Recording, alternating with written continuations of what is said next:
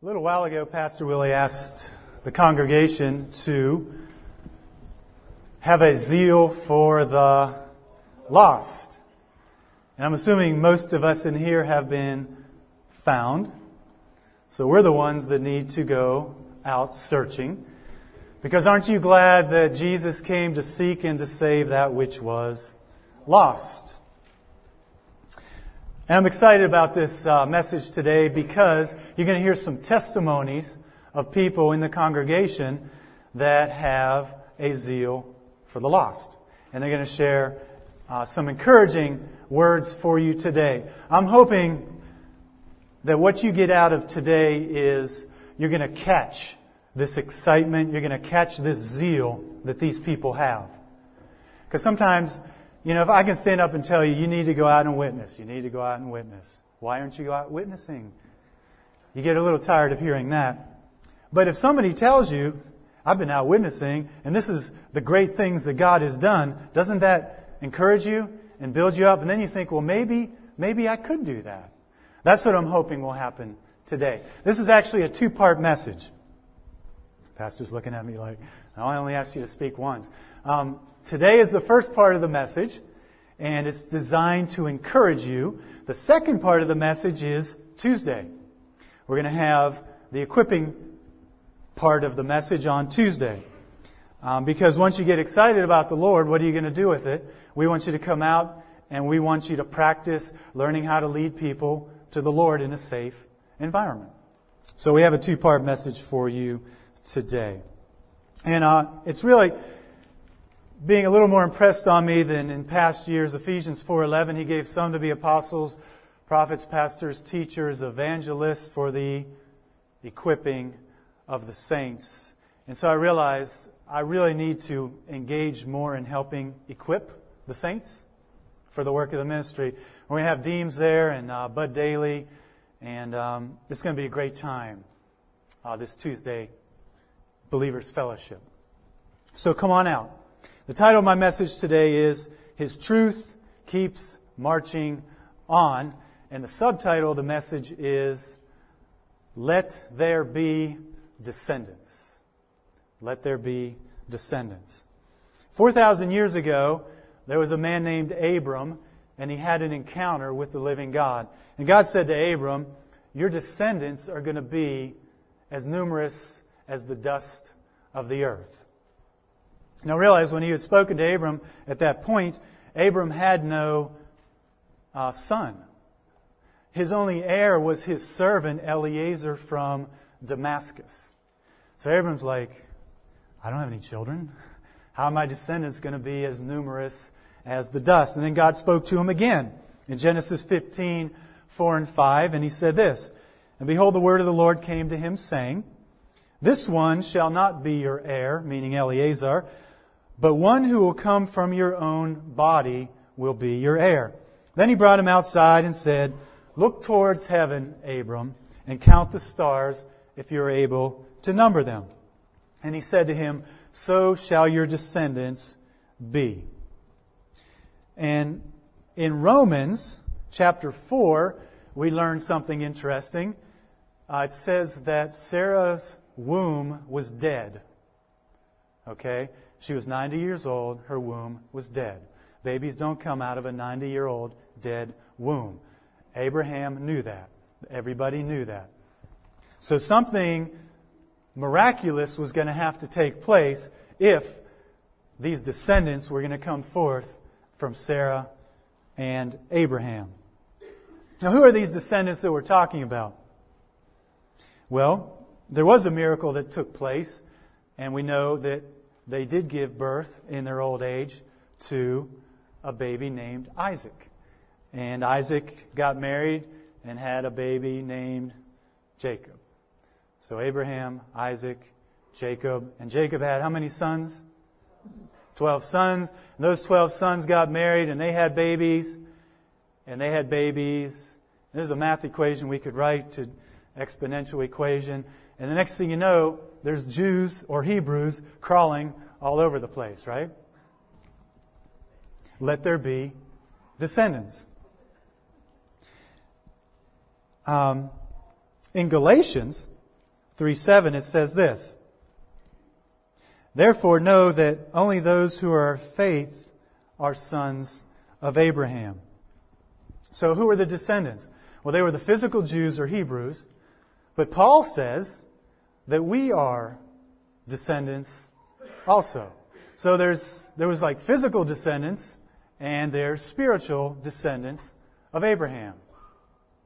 And the scripture foreseeing that God would justify the Gentiles by faith preached the gospel to Abraham beforehand saying, In you all the nations of the earth shall be blessed. So then those who are of faith are blessed with believing Abraham. So we sit here today, 4,000 years later, descendants of Abraham. Is that not true? That is true. Something happened 4,000 years ago. And I liken it to this. I was thinking, you know, it's, it's kind of dramatic if you could picture when God said in the beginning, let there be light. And you, I mean, picture everything's in complete darkness, I guess. And then all of a sudden there was light. But where did the light come from? It came from heavenly bodies, stars, whatever he put in the sky, right? So can you imagine his power to put millions of suns and universes into the sky? That's powerful. Four words. Let there be light. And there was.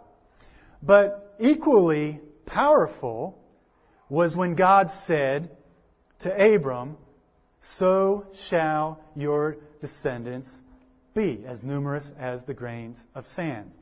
And if I might paraphrase that to say, God said it like this to Abram Let there be descendants.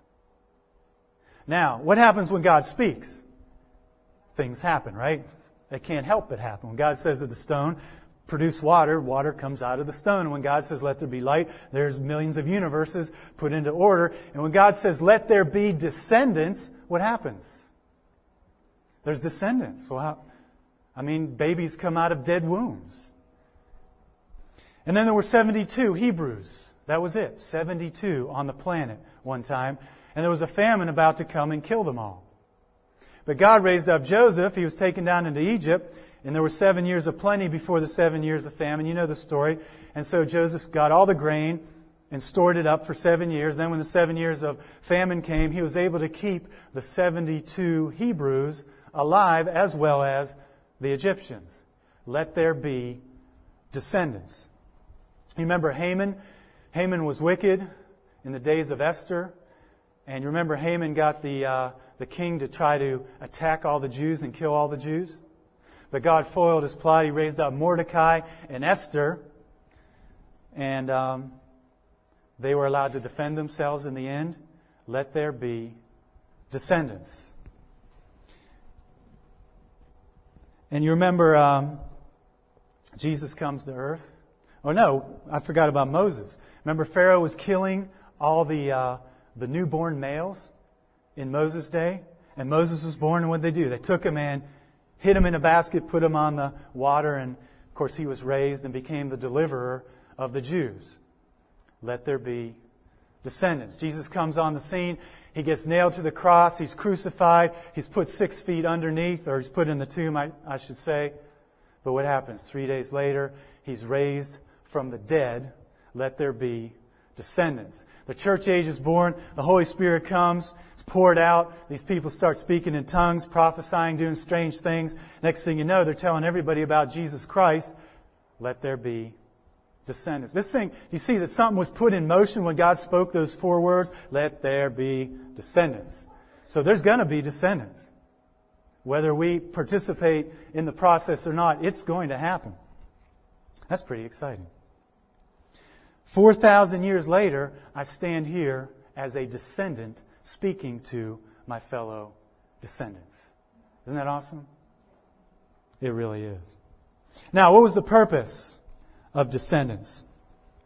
If you uh, look at Isaiah 4 6, this is what God said I, the Lord, have called you in righteousness.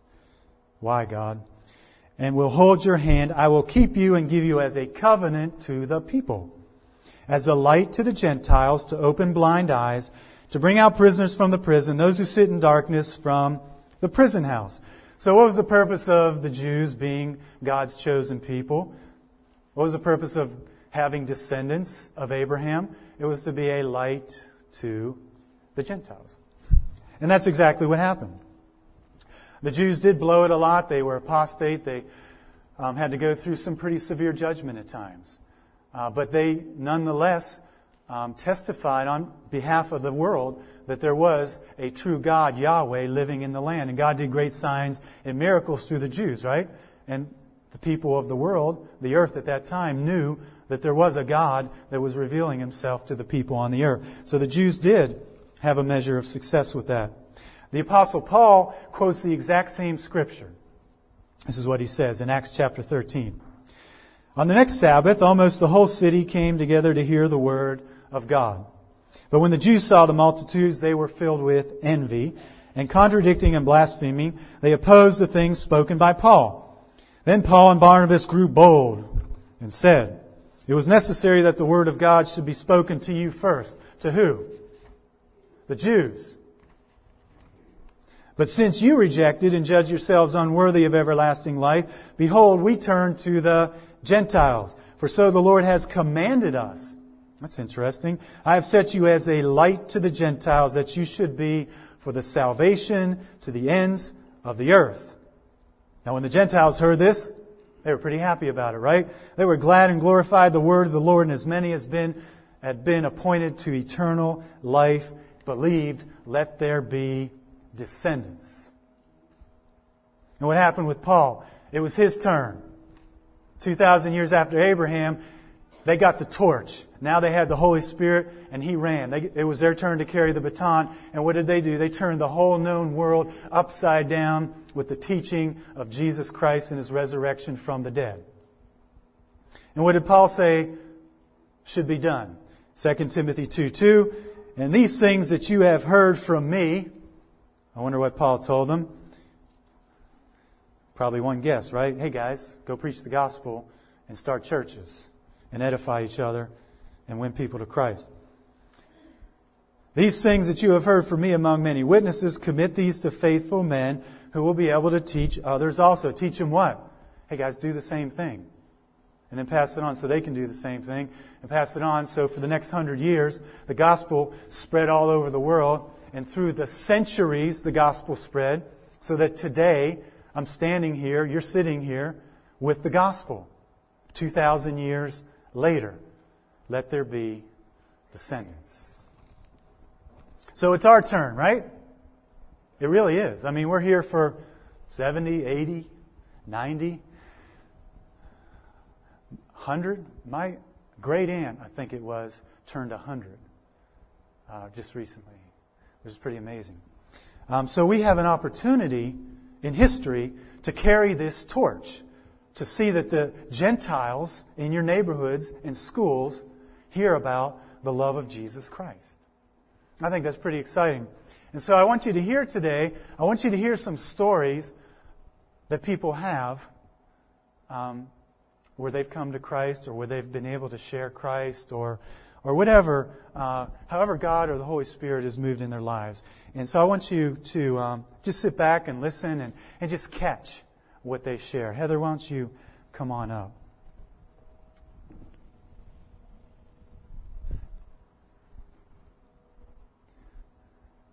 You come on up here.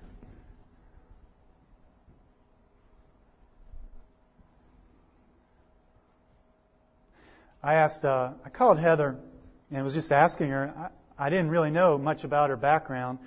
And I started asking her, you know, how did you get saved? And um, have you ever led anybody to the Lord?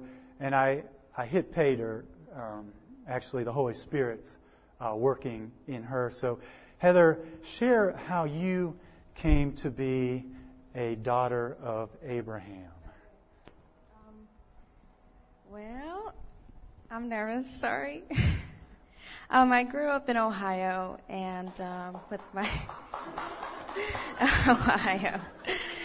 Um, I grew up with a in a single family home with my mom. Uh, my dad has been in and out of jail and on drugs for his entire life, and um, this way, and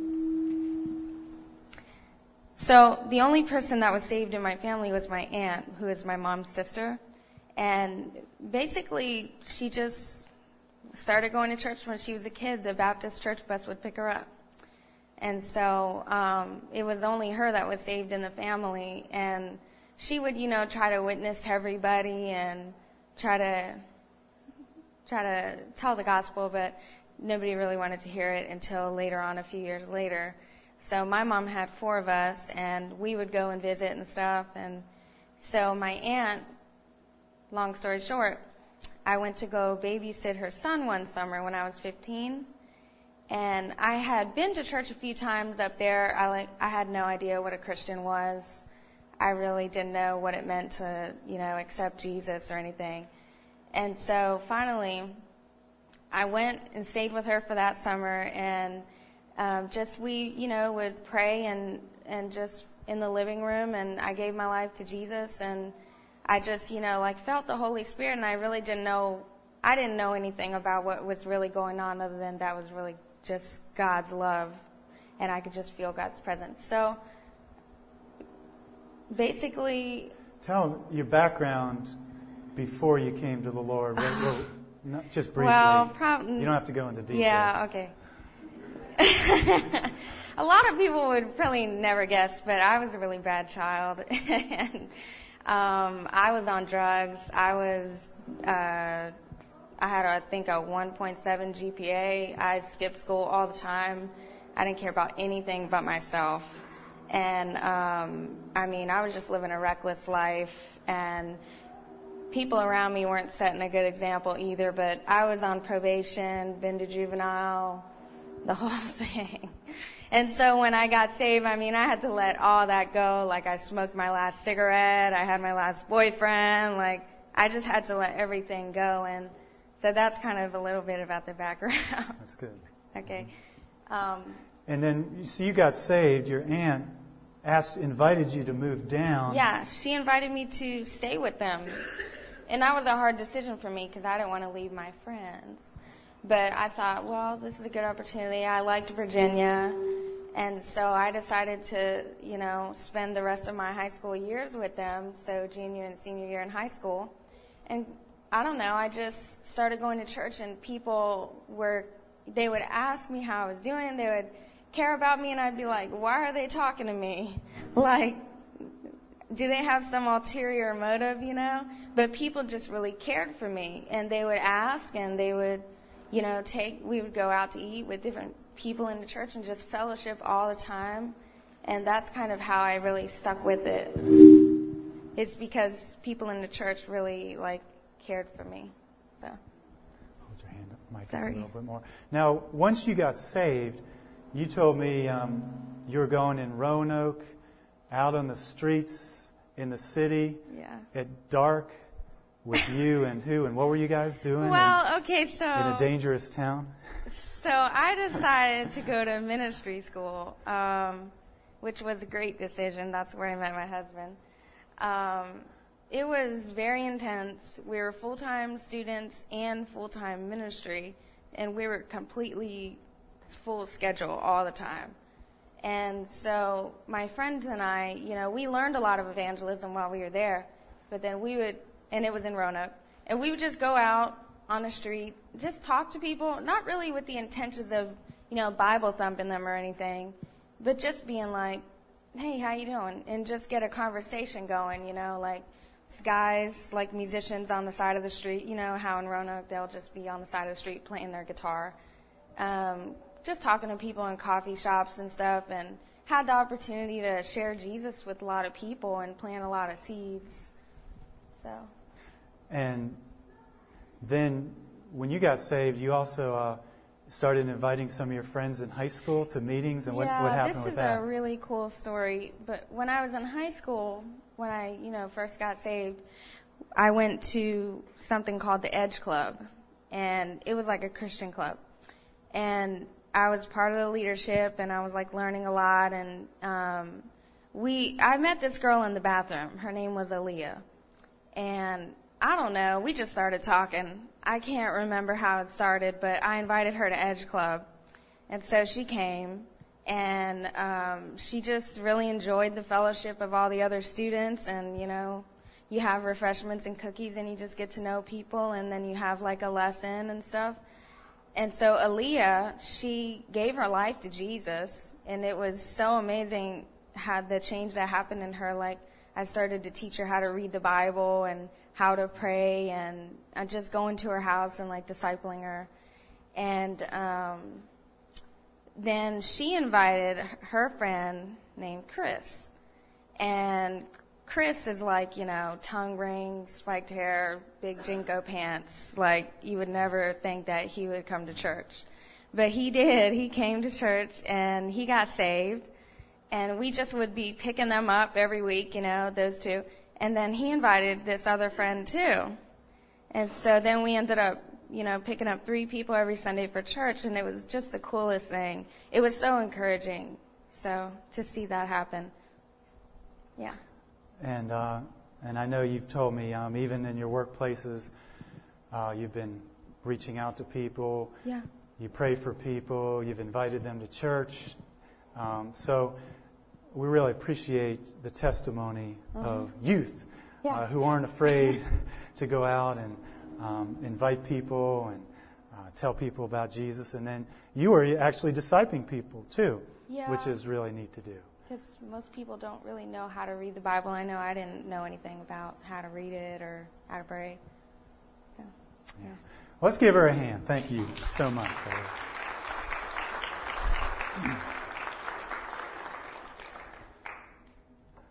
Brother Bud, see you in the house. Would you let your 15 year old, 16 year old daughter go on the streets of Roanoke and witness the street people?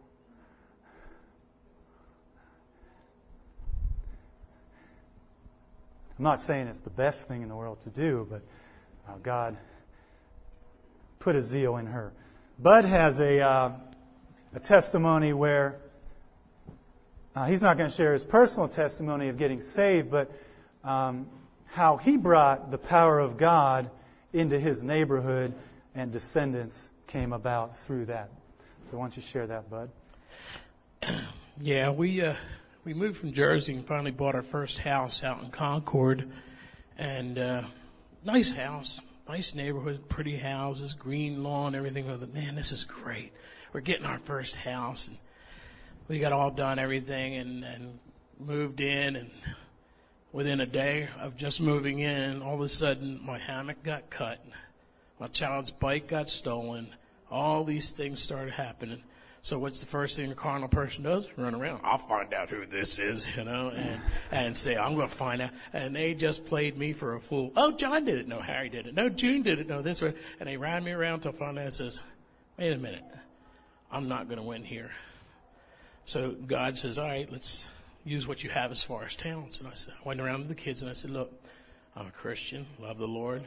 I said, I have had an unquestionable past where uh, no matter what you say you've done, uh, I'll understand because I God took me out of a lot of things. So um, we invited them all by the house. They came by, and I said, "No questions are off the table. Anything you want to know, I'll answer from the Bible." So uh, we sat down, we talked, we went into a lot of different areas, you know, and I was able to draw things out and told them we're living here. I'm going to be part of your neighborhood. You know, we'd like to continue to, to reach out and, and spend time and come by. And these kids started hanging out. They started coming by and asking questions. And I had someone's in the computer and they come by and say, can you tell me how to win this game or that game? That didn't make a difference how we started doing work in the neighborhood. Uh, I reached a point where the Lord was just moving in my life, and I went out every night and I'd spend time listening to music and worshiping and sharing. Uh, um, well, gradually we led kids to the Lord. We started taking them to church with us, and things were going real well. But we had a, a stronghold in the neighborhood. One, one actually two in the neighborhood, which didn't look like we were going to be able to win. There was nothing we could do.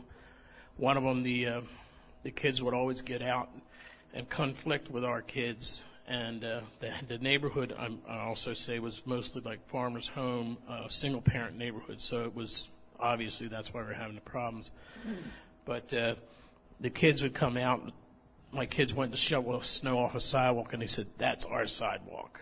You know, we we have that. We've done it for years. So I had to stand out there while they did it, and the, the mother would swear and cuss, and you know everything about it. Well, finally they put a new roof on the house, and they moved. I had no idea why he put a new roof on the house and they moved, but they did. So Karen, my wife, and me went up. We prayed in front of the house, and we said, "God, please bring a Christian family so our kids have somebody." Sure enough, prayer was answered. But we still had a kid living next to us who everybody in the neighborhood was scared to death of. Uh, one of the examples of what he did, and the kids would tell me the stories. Um, some kid did something that got him upset, so the kid who was the troublesome one came up to the door, knocked on the door. The other boy answered the door, and he took a gun and went click. And he said, "The next time it'll be loaded." So I'm facing the reality. This guy's he's a minor. I can't do anything. I don't know what I'm going to do. He came home one night, we hear him screeching in the driveway, running the house. Somebody drives up in front of his house, bang, bang, bang, bang. He's shooting gun off, and I'm thinking, oh my God, what's going? We're all down on the floor thinking, what did we get into? God, what did you do? You know, and uh, as time went on, asking the Lord, what you know, what did you what did you put us here for? Why? I mean, this is just too much. And basically, he said, I got you exactly where I want you. Uh, uh, so we continued on for a period of time, and I'd go out, and the Lord said, Whatever you tread your foot, you can claim for me. So night after night, one o'clock, two o'clock in the morning, I'd be out worshiping God and spending time with. And sometimes they even get caught up in dance. And uh, one o'clock in the morning, I ain't got to worry. No street lights, you know, no problem. Well, I just finished. I just finished really getting close to God. I was having a great time. I was down on my knees I'd been dancing and I thank God for it. I'm praising him and all of a sudden out of the corner of my eye I see somebody walk by and I thought, oh my God, somebody saw me dancing in the street. It's so embarrassing. Oh man. So I hung my head, ran home and hid in the house. The next morning somebody calls me. One of the kids calls me. His name was Bob and I said, what do you want, Bob? He says, were you out last night? Bob, was that you? No, it wasn't me. Just tell me, were you out last night? Yeah, I was. Were you dancing? oh, come on, Bob. Now, don't do this to me, man. No, no, just tell me. Were you dancing? I said, yeah, Bob, I was. He said, you know that kid who lives next door to you? One o'clock in the morning, he walked by you dancing in the street. He came by the house this morning and said, that guy is nuts. I'm never going to mess with him. so God answered the problem just by dancing. Sometimes we don't know how God will work, but we, we find ourselves in situations where just being obedient or just doing what's right in the eyes of the Lord can answer these things. And, and leading, kids were coming, church, many prayers answered, peaceful neighborhood. God was faithful, and God won't be put in a box. So there's so many different ways, so many different ways to reach people. And if it takes dancing, dance. and you led uh, somebody named Mike to the Lord? Yeah, there was a, a, a young man named Mike, and he was like one of the leaders of the neighborhood, you know, hanging out and all and doing all bad things. Gradually, he grew closer and closer, and we shared the gospel with him, and and he accepted the Lord. And as time went on, you know, he uh, he would always come back and talk about that. And every time I see him, if he's got friends with him, he's not inhibited at all, and he, and he does it. He says, This is Bud. This is my good friend. Bud led me to the Lord. If I had never met Bud, I don't know where I'd be right now. And he would testify to whoever was there at the time that, that, uh, that. And of course, I said, Well, you know, it's not just me, Bob. It's, you know, it's the fact that, uh, or Mike, that's the fact that God will work in whatever vessel, you know, we'll do it. And, and he always, always stops by, always calls me and talks to me and, and says that he's so glad that he accepted the Lord. Amen. Let's give Bud a hand, man. Thanks, bro.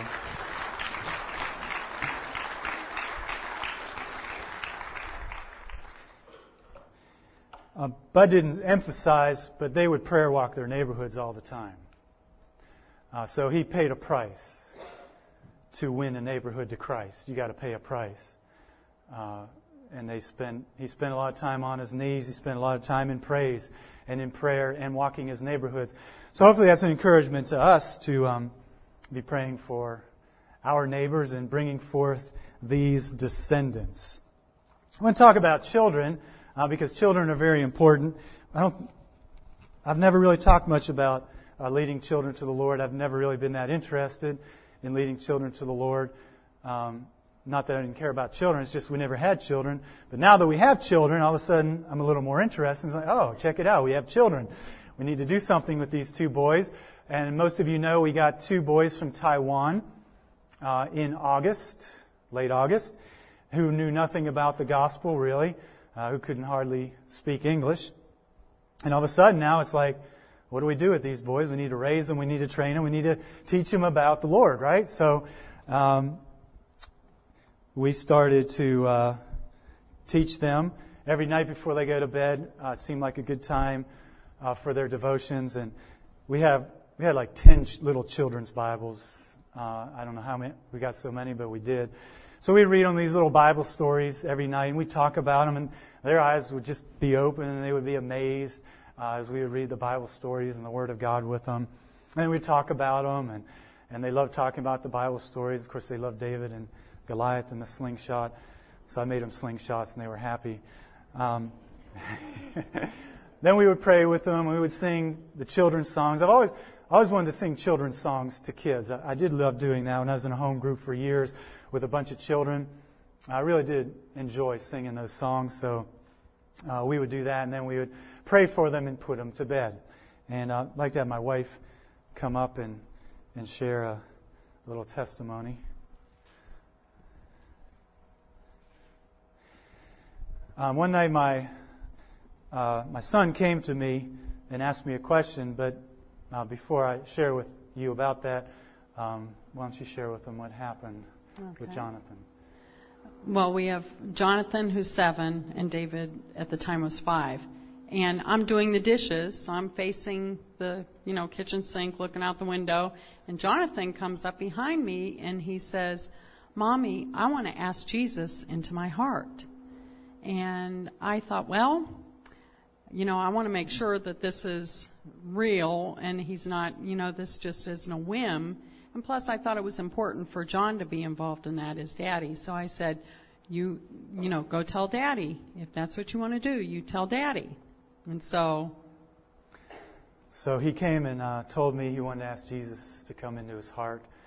And um, I was kind of amazed. And and David was in there too. We were in the bedroom, and so I, I explained to them about Jesus and how he died and rose and how he would forgive us our sins, and that if, if we love God and obey God and ask Jesus to come live in our heart, we would go to heaven and be with Jesus. That was good enough for him.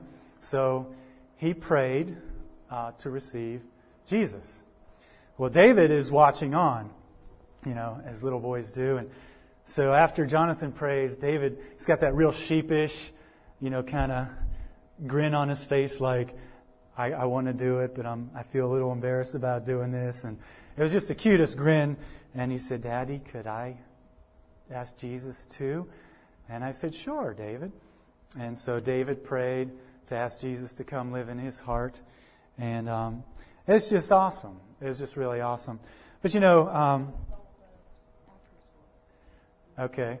You, hold one second, then thank you. Um, but then, you know, I was thinking, my immediate thoughts were, well, he just did it because his older brother did it, right? And it may be. Um, so, you know, is it valid? Should I have done it? Shouldn't I have done it? Those are the kinds of things I want to talk to you about on Tuesday night. Okay, now you continue with the story.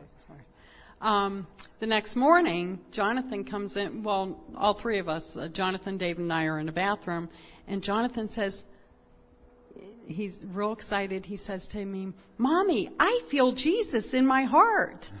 And it was so cool. Then he turns to David and he says, "David, do you feel Jesus in your heart too?"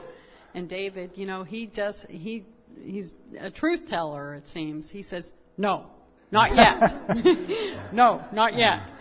well, then about, I think it was like three weeks later, we had a home group, and I had forgotten about this until this morning. We had home group at our house, and David comes up, Joanne Edwards going down the hall, and David runs up to her and says, Guess what? Jesus is in my heart. And this is little David, who's five years old. Did you know that? So, yeah, he had told Joanne that. Joanne was all excited to tell me that. So, apparently, there's something there, and they we pray all the time. They pray, and so, yeah, it's really cool.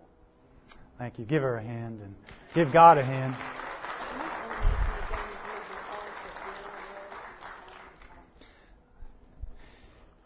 In uh, 2 Timothy 1 3 through 5, Paul said this I thank God, Timothy, whom I serve with a pure conscience as my forefathers did. As without ceasing I remember you in my prayers day and night, greatly desiring to see you, being mindful of your tears, that I may be filled with joy when I call to remembrance the genuine faith that is in you, which dwelt first in your grandmother Lois and your mother Eunice, and now I'm persuaded is in you also. Mothers, grandmothers, what more awesome thing can you do than to lead a child or a grandchild to Jesus Christ? You say fathers, grandfathers, uncles, aunts, cousins. I mean, go for it. Go for it. If the opportunity arises and there seems to be a moment where someone's receptive to receiving Christ that's in your family. I mean, what else is there to do? Make some descendants. Buck, why don't you come on up and uh, share your testimony with people?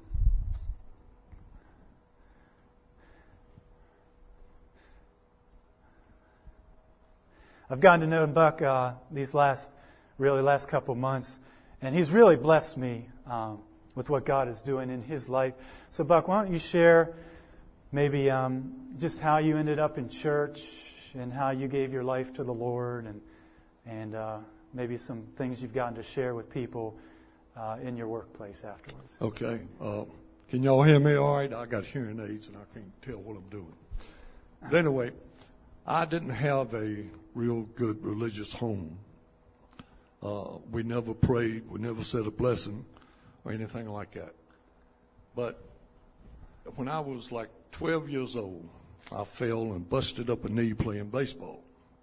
I was told that knee was going to be stiff for the rest of my life and I'd never be able to run. Well, I played four years of football and four years of basketball all the way through high school. But unbeknown to me, I, I thought it was all me. I didn't think God got any credit for any of this. So then, when I was about 15, I was in a hunting accident and got shot and didn't even get a scratch. All the shells fell all around me, the shotgun pellets, all over, but it didn't break the skin.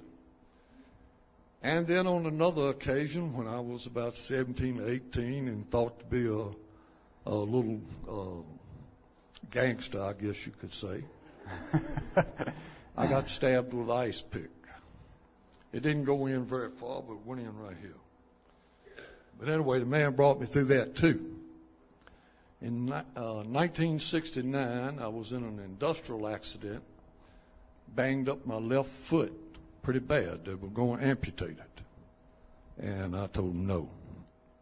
14 months later, I was playing basketball, and I played until I was 50 years old. Now, for 48 years, I never set foot in a church.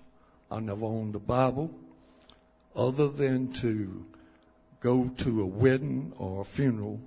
I did not go to church and I did not read a Bible. Kelly and I got married in 2002 and we had an outdoor wedding. Now, this is amazing what you're going to hear. Everything was all set up beautifully. A thunderstorm came through, tore everything all to pieces. I mean, absolutely everything. Well, the people that were doing the uh, wedding for us, they got it all back up, and at seven o'clock, you could not even tell that it had rained. The grass was dry. So this was God's work. And in, uh, I guess I got to Cornerstone through Gloria Good and through Kelly and Pastor Taylor. Pastor Taylor called me one day and he said, How about having lunch with me? And I told him I would, and then I turned to Kelly and I said, Here comes the big pitch now. I, I, said, They don't put the big man on me. but we had lunch, and we had a very, very enjoyable lunch, and we talked about everything under the sun. And then I kept coming to Cornerstone uh, a couple of Sundays, and then I've been coming here ever since. And then through Pastor Taylor and Deems and John and Sam and everybody else here, I got saved July the 27th. Yeah.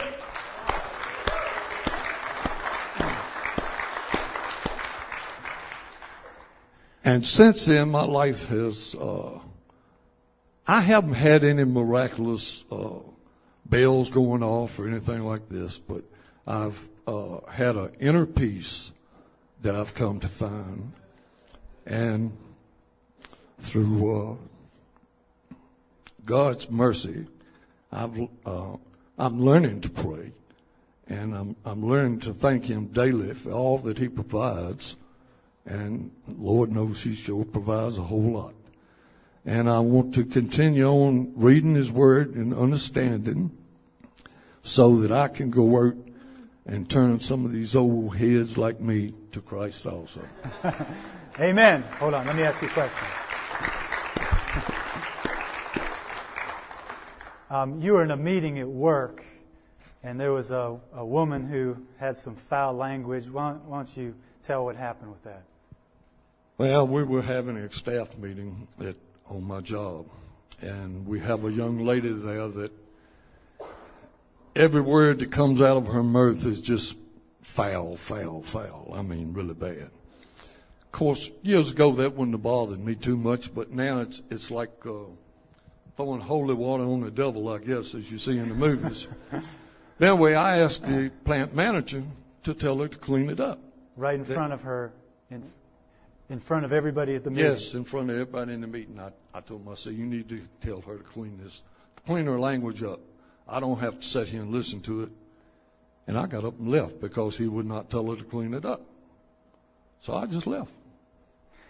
Now you uh, you met a friend of yours that I think it's Sheetz that you used to play basketball with. Boy, you remember everything. yes, I, I met a, a, gentleman in Sheetz one morning, and uh, in fact, I was on the way to church that morning, and we played a whole lot of basketball through the years. And he was telling me how bad he was feeling about all the guys we played basketball with passing away. And all I did was mention to him, I said, if you get right with God, you ain't got to worry about it. And he got mad and left. Just turned around and walked right away. So, but anyway, you, you, my, my life has changed and everybody that I work with and everybody that I'm around is seeing it. And I'm, I'm not trying to pull the wool over anybody's eyes. It's, it's real. Amen. Give God a hand for Buck. Thanks, Buck.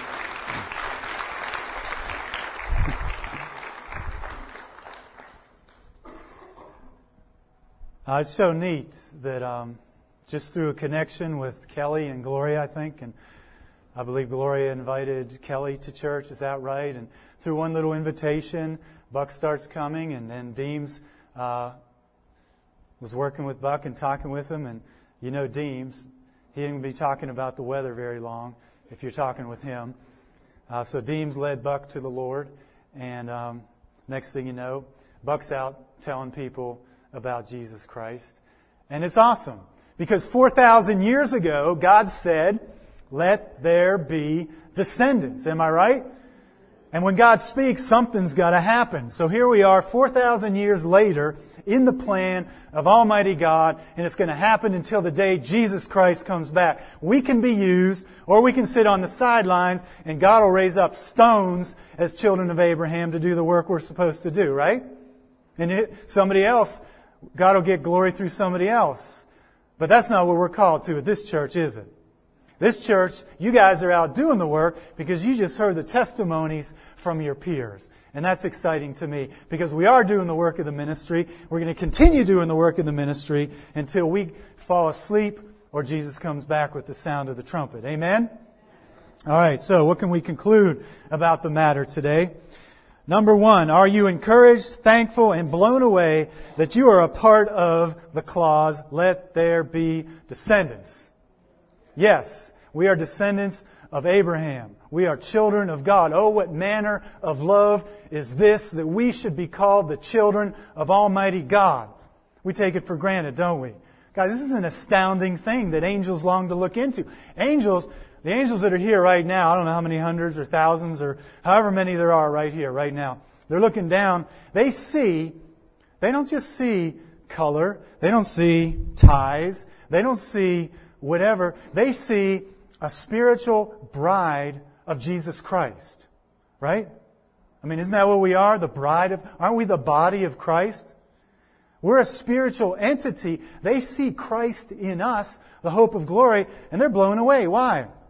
Because it isn't Christ in angels, the hope of glory. It's Christ in us, the hope of glory. So we've got this light and this torch that it's our turn to carry to our Gentile friends and neighbors. Number two, will you take this torch of Christ's light to your neighbors, coworkers, and children, and even to the ends of the earth? And Matt uh, Smith just came up to me and said he really he wants to go to Honduras. What's he want to do in Honduras? It's not vacation, right? You don't go to these foreign countries and risk Montezuma's revenge and other such things. Um, it's not a vacation. Uh, and I think Barry wants to go, and um, Rebecca said she might want to go. Why do they want to go? They got the torch. It's their turn. They're ready. Hey, let's take the light of Jesus Christ to Honduras. We're ready. And number three, will you come this Tuesday to be further equipped to do the work of the ministry that God has called us, descendants of Abraham, to do? If you can come, really appreciate it. It's uh, Believers Fellowship on Old Graves Mill Road. And uh, I forget the address of Believers Fellowship, but uh, you could ask me after the service. I'd have the prayer team come up.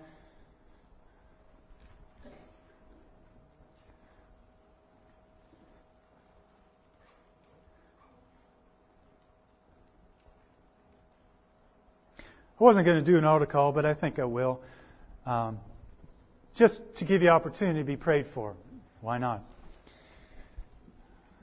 Because I know that God answers prayers. And some of you may think,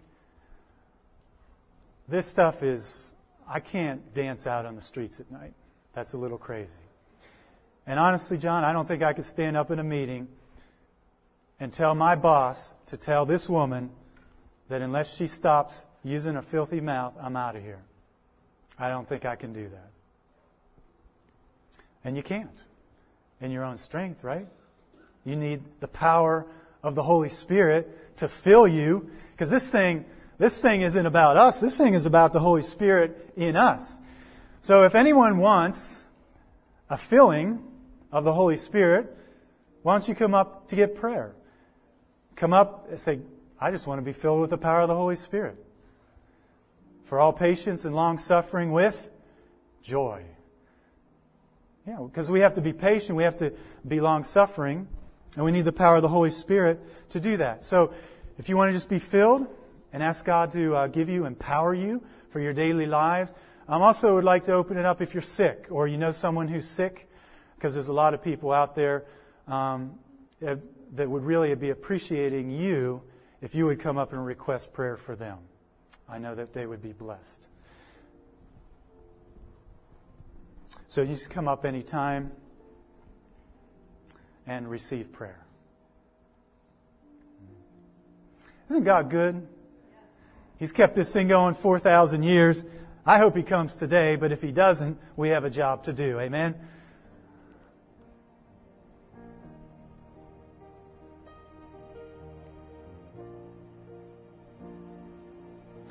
I'm just going to dismiss you and pray for you with a blessing. And uh, if you're a guest, especially today for the first time, uh, Pastor Taylor and, and Minerva, his wife, will be out in the lobby to, to greet you. Make sure you say hi to them.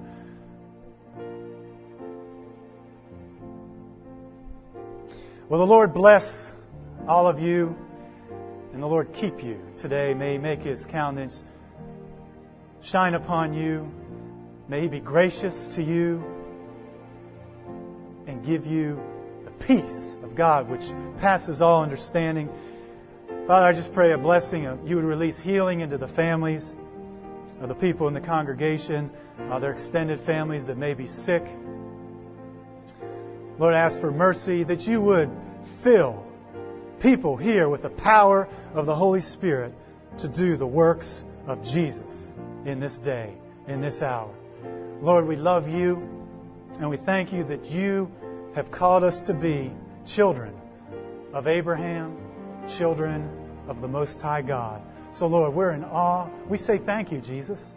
Thank you for saving us. And Lord, I pray you give divine opportunities for the people in this church for this next coming weeks and months and year. Uh, that we could be a light. We could minister to people. We could hug people. We could love people. We could serve people. And we could share the good news. In Jesus' name, go in peace. Everyone said, Amen.